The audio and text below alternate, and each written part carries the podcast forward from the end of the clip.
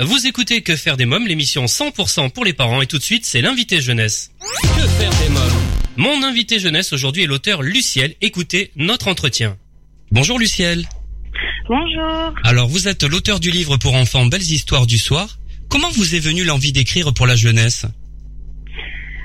Alors, euh, ça m'est venu il y a déjà quelques années, quand j'étais plus jeune, et ça s'est confirmé quand euh, mon fils a demandé euh, beaucoup, beaucoup, beaucoup d'histoires que j'avais passé le livre à la maison, et je lui ai inventé. J'en ai inventé plein et j'ai eu envie de les écrire et de les partager. Alors vous avez un fils ou vous avez plusieurs enfants? J'ai deux fils, Deux un de fils. 6 ans et un de 15 mois, oui. Très bien. Est-ce qu'ils ont été une source d'inspiration pour vous?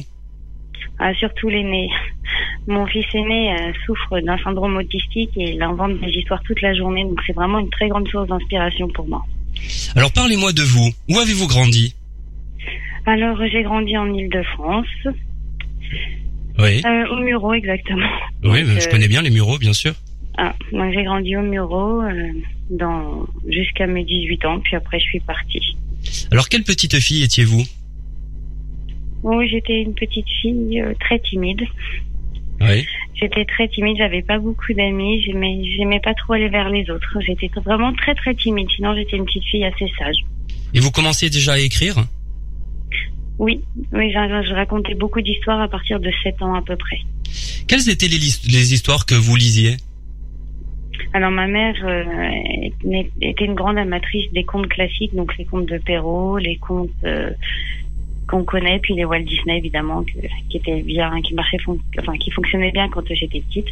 Oui. Et hum, beaucoup, beaucoup, beaucoup, beaucoup de choses que l'école nous prêtait, puisqu'à l'école on avait la- des livres à disposition déjà quand on était petite et on, on avait le droit de les emprunter. Quel élève étiez-vous? J'étais une bonne élève, Bon élève bonne élève. Oui. quel est, quel est votre parcours scolaire? Alors, euh, je me suis arrêtée au lycée pour suivre ensuite des études par correspondance pour des raisons familiales. Et j'ai fait des études de psychologie. Très bien. Alors parlez-moi maintenant du livre Belles histoires du soir. Quelles sont les histoires que vous racontez dans ce livre? Alors, ce sont des toutes petites histoires qu'on écrit pour des enfants de 3 à 7 ans. Donc, moi, je les écris et j'ai une amie qui les illustre. Euh, qui sont des histoires toutes douces pour s'endormir le soir. Il n'y a pas de, il choses qui font peur. Elles sont, c'est des petits personnages euh, qui ont toujours une petite morale. Donc il y a sur la peur des enfants hum, la nuit, donc la peur du noir, la peur des monstres. Il y a une petite histoire pour relativiser. Il y a des petites histoires pour faire rêver les, les enfants aussi, donc des chevaliers, des pirates, et toujours une petite morale sur faut pas se moquer des autres ou des choses comme ça. Alors qui sont ces personnages? Alors, ce sont toujours des petits personnages différents qui ont des noms assez farfelus. Donc, on a un petit pirate qui va s'appeler Griffe Pointue, par exemple, Oui. et qui est un pirate euh, qui a un mauvais caractère. Oui. On va aussi avoir un chevalier qui pue des pieds, et celui-ci, là, les enfants l'adorent. Enfin, là, je sais pas pourquoi, mais ça fonctionne très bien. Mon fils la veut tous les soirs. Hein. D'accord. Il y a une petite marmotte qui s'appelle Charlotte qui a peur d'aller à l'école aussi. Oui. Euh, c'est en fait des personnages que je crée en fonction du comment de l'histoire à raconter vraiment Ah oui. le personnage va avec l'histoire. Alors qui, qu'est-ce qui arrive à Charlotte dans une de vos histoires? Alors Charlotte en fait elle a peur d'aller à l'école et puis donc elle dit à sa mère qu'elle voudrait devenir invisible.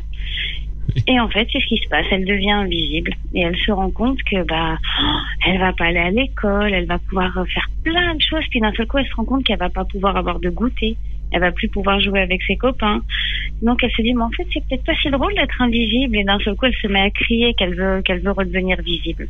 Oui. Et, et le pirate alors? Son nom c'est comment Alors, déjà du pirate vous m'avez dit? Alors le pirate j'en ai plusieurs, on va prendre plutôt l'exemple de Jambes de fer, c'est le plus rigolo. D'accord. Alors celui-ci, ce petit pirate là, eh ben il s'est fait voler son navire et il décide donc de le le reprendre. Enfin, lui dit qu'on lui a volé, mais là, il c'est lui le voleur en fait. Et donc, en fait, il décide de tendre des pièges à plusieurs pirates et d'en défier certains en duel. Et donc, euh, mais au lieu de se battre réellement, bah, il disparaît ou alors il vole.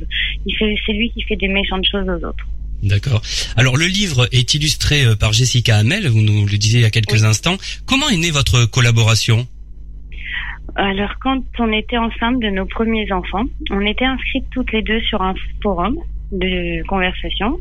On s'est connus sur le forum et on s'est découvert des passions communes il y a un an à peu près. Et enfin vraiment ces passions-là, parce qu'elle écrivait, enfin elle dessinait, moi j'écrivais, mais on n'en parlait pas forcément beaucoup. Et puis un jour, on a décidé de partager ce qu'on faisait ensemble et on s'est rendu compte que ça collait vraiment. On s'entend déjà qu'à la base, on s'entendait très bien.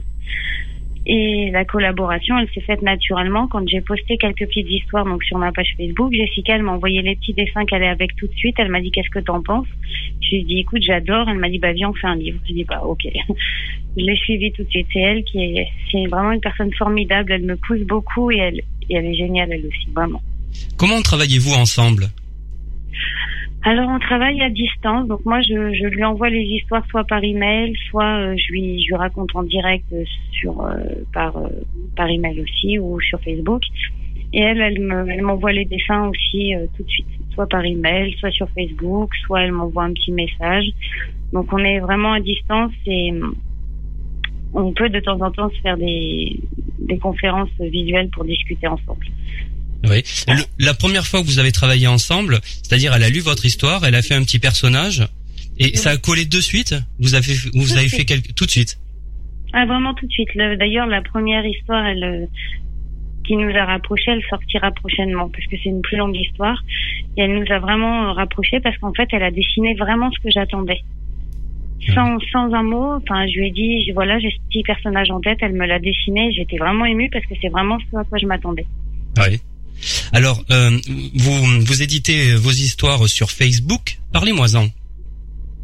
Alors, je les poste sur Facebook, euh, donc sur ma page qui est Mes petites histoires du soir, euh, Luciel. Euh, je les publie pour certaines, mais pas toutes. Il y en a certaines qui restent dans dans mes dossiers que je publie pas parce que sinon il y aurait aucun intérêt à faire un livre si toutes les histoires étaient connues. Donc du coup, je ne les publie pas toutes, mais j'en publie la plupart parce que j'ai aussi envie que les parents ils puissent le soir raconter des histoires comme ça spontanément. Si on est en panne d'histoire, si un soir on dit bah tiens qu'est-ce que je peux raconter, bah je vais aller voir si elle a eu une idée aujourd'hui et donc je l'ai publié pour aussi euh, donner un fil conducteur aux parents. Alors combien de temps avez-vous travaillé euh, sur le projet Belle Histoire? Alors deux mois. Deux mois. Deux mois parce qu'on avait vraiment beaucoup d'inspiration et les histoires se sont vraiment enchaînées. Pardon, il y a douze histoires hein, dans le dans le livre. Oui, oui. D'accord. Alors, à partir de quel âge euh, on peut vous lire? Je vois vous me l'avez dit au début, mais... Euh... Alors, moi, je recommande trois ans parce que les enfants s'identifient mieux à trois ans parce qu'il y a l'école, etc. Mais concrètement, moi, je, les, les ai lus à mon bébé parce que tous les enfants écoutent, mais pour être réceptifs, deux ans à peu près. Et vraiment, à trois ans, c'est mieux. Et jusqu'à sept, huit ans. Oui. Alors, vous vous êtes euh, vous-même auto-édité. Comment peut-on se procurer votre livre? Alors, on peut se le, procurer sur le site de Blurb, mais je le déconseille pour, même si l'interface est bonne, les frais de port sont assez chers. Le mieux, c'est de me contacter directement. Je les envoie personnellement, en fait. J'ai tout un stock chez moi et je les envoie personnellement. Combien coûte le livre? Alors aujourd'hui, euh, il est à 10 euros. Très bien. Alors vous avez également un projet de collection de petits livres sur le handicap. À quelle étape de votre projet en êtes-vous? Alors on a déjà écrit plusieurs histoires avec Jessica et elle, elle commence à les illustrer là au fur et à mesure pour qu'on on envisage peut-être une sortie en janvier-février au moins des cinq premiers exemplaires qui sont les, les handicaps qui nous concernent le plus elle et moi, qui ont été le plus faciles à, à décrire. C'est-à-dire? Alors bon, mais moi ayant un fils autiste, décrire l'autisme pour des enfants c'était facile. Oui. Euh, décrire euh, des différences aussi, par exemple des enfants les enfants sont souvent jugés pour ce qu'ils aiment et euh, par exemple un petit garçon qui aime jouer à la dinette souvent ça passe pas très bien. Donc on écrit aussi une histoire sur un petit garçon qui aime le rose les paillettes la dinette et qui reste un petit garçon quand même. On a écrit une histoire sur le, le réel handicap donc qui est la trisomie qu'il faut l'expliquer aux enfants. Ensuite sur les maladies euh, qui sera le, donc un autre exemplaire à sortir c'est sur les enfants qui ont eu un cancer et qui continuent d'aller à l'école parce qu'il y en a quand même. Et souvent, les enfants ne comprennent pas. Et moi, je pense que c'est important d'expliquer aux enfants pourquoi un autre enfant n'est pas pareil qu'eux. Parce que sinon, il est montré du doigt. Et, et on l'explique avec des mots d'enfant comme moi, je l'explique à mon fils. Et on l'a fait lire à quelques personnes donc, qui étaient concernées, qui ont trouvé que les mots étaient assez doux pour expliquer à des enfants. Et quels seront les personnages? Alors c'est des personnages qui seront des vrais enfants, donc euh, des enfants dessinés, mais ce seront des enfants, ce ne seront pas des animaux, ce seront des petits enfants de à peu près 5-6 ans, de fin de maternelle, début de CP. Oui. Pour que ça touche un maximum d'enfants qui sont en âge de comprendre. Avez-vous déjà une idée justement de personnages, euh, d'un nom de personnage euh... Alors par exemple, pour l'histoire qui est sur l'autisme, c'est la bulle de Léo. Donc ce sera Léo, un petit garçon qui a 6 ans, qui est fortement inspiré de mon fils qui a le même âge, n'est-ce pas? Oui. Et qui est un petit garçon qui a des intérêts répétitifs et qu'il faut expliquer aux enfants pourquoi lui il crie, pourquoi lui il a une AVS, pourquoi des fois il, il répond en décalage, pourquoi il comprend pas les règles, pourquoi lui il a pas les mêmes règles que les autres et pourquoi faut pas le montrer du doigt mais il faut essayer d'être son copain parce que finalement il a peut-être juste envie d'avoir des amis. Oui. C'est une très bonne idée en tout cas, hein, cette idée de collection euh, de petits livres. Vous pouvez me donner encore, euh, euh, je sais pas, un, un autre personnage? C'est très intéressant. Hein. Alors nous avons Gabin aime le rose, qui est le petit garçon oui, qui aime le vous rose. Parlez tout à l'heure, d'accord. Et qui est inspiré du fils de Jessica, qui adore tout ça. C'est magnifique, j'adore son petit garçon. Oui. Et, et donc ce petit garçon, donc il a un garçon qui l'embête à l'école, qui lui dit que c'est pas un vrai garçon parce que il adore les paillettes, il adore le rose, il adore jouer à la dinette, et puis euh, il se un petit peu bousculer par les garçons, puis même les filles, elles se disent bah, t'es pas vraiment une fille, mais t'es pas vraiment un garçon. Enfin, ils comprennent pas. Et petit à petit, on se rend compte qu'en fait, on peut aimer des choses et rester la même personne et pouvoir euh, rester un garçon, avoir une identité, même si on n'aime pas les mêmes choses. Et euh, à travers des exemples, par exemple, il y a des grands chefs qui sont cuisiniers et qui sont des garçons. Donc pourquoi ce serait réservé aux filles euh, Il y a avec des exemples comme ça. On fait passer un petit message comme ça. Et il y aura une histoire que j'ai pas encore fini d'écrire, mais le petit garçon qui sera trisomique dans mon histoire, il s'appelle Théo. Et en fait, c'est Théo sourit tout le temps, l'histoire. Parce que c'est vrai que souvent, les petits enfants trisomiques, ils sourient. Ils sourient, ils ont l'air heureux. Et justement, on veut le présenter comme quelqu'un qui est heureux, mais qui comprend pas comprend vraiment encore pire qu'un enfantiste, pas les règles sociales, mais par contre qui déborde d'amour et qui a besoin qu'on l'aime. Et donc, du coup, ça va être son petit, sa petite histoire. Oui. Alors, avez-vous d'autres projets d'écriture? Alors on a un magazine qui est en cours de sortir bientôt. Je suis en train de faire la trame et récolter le plus de personnes pour pour intervenir avec nous. Oui. Donc un magazine vraiment que pour les enfants, des recettes pour enfants, des publicités pour enfants. Il n'y a rien pour les mamans dedans. C'est vraiment que des enfants, donc des histoires pour enfants. Et c'est dans ce petit magazine qu'on va faire euh, les aventures du premier personnage qu'on avait créé avec Jessica, qui reviendra dans des aventures mensuelles jusqu'à la fin de son histoire. Très bien. Alors si vous aviez le pouvoir de réaliser un rêve, lequel serait-il?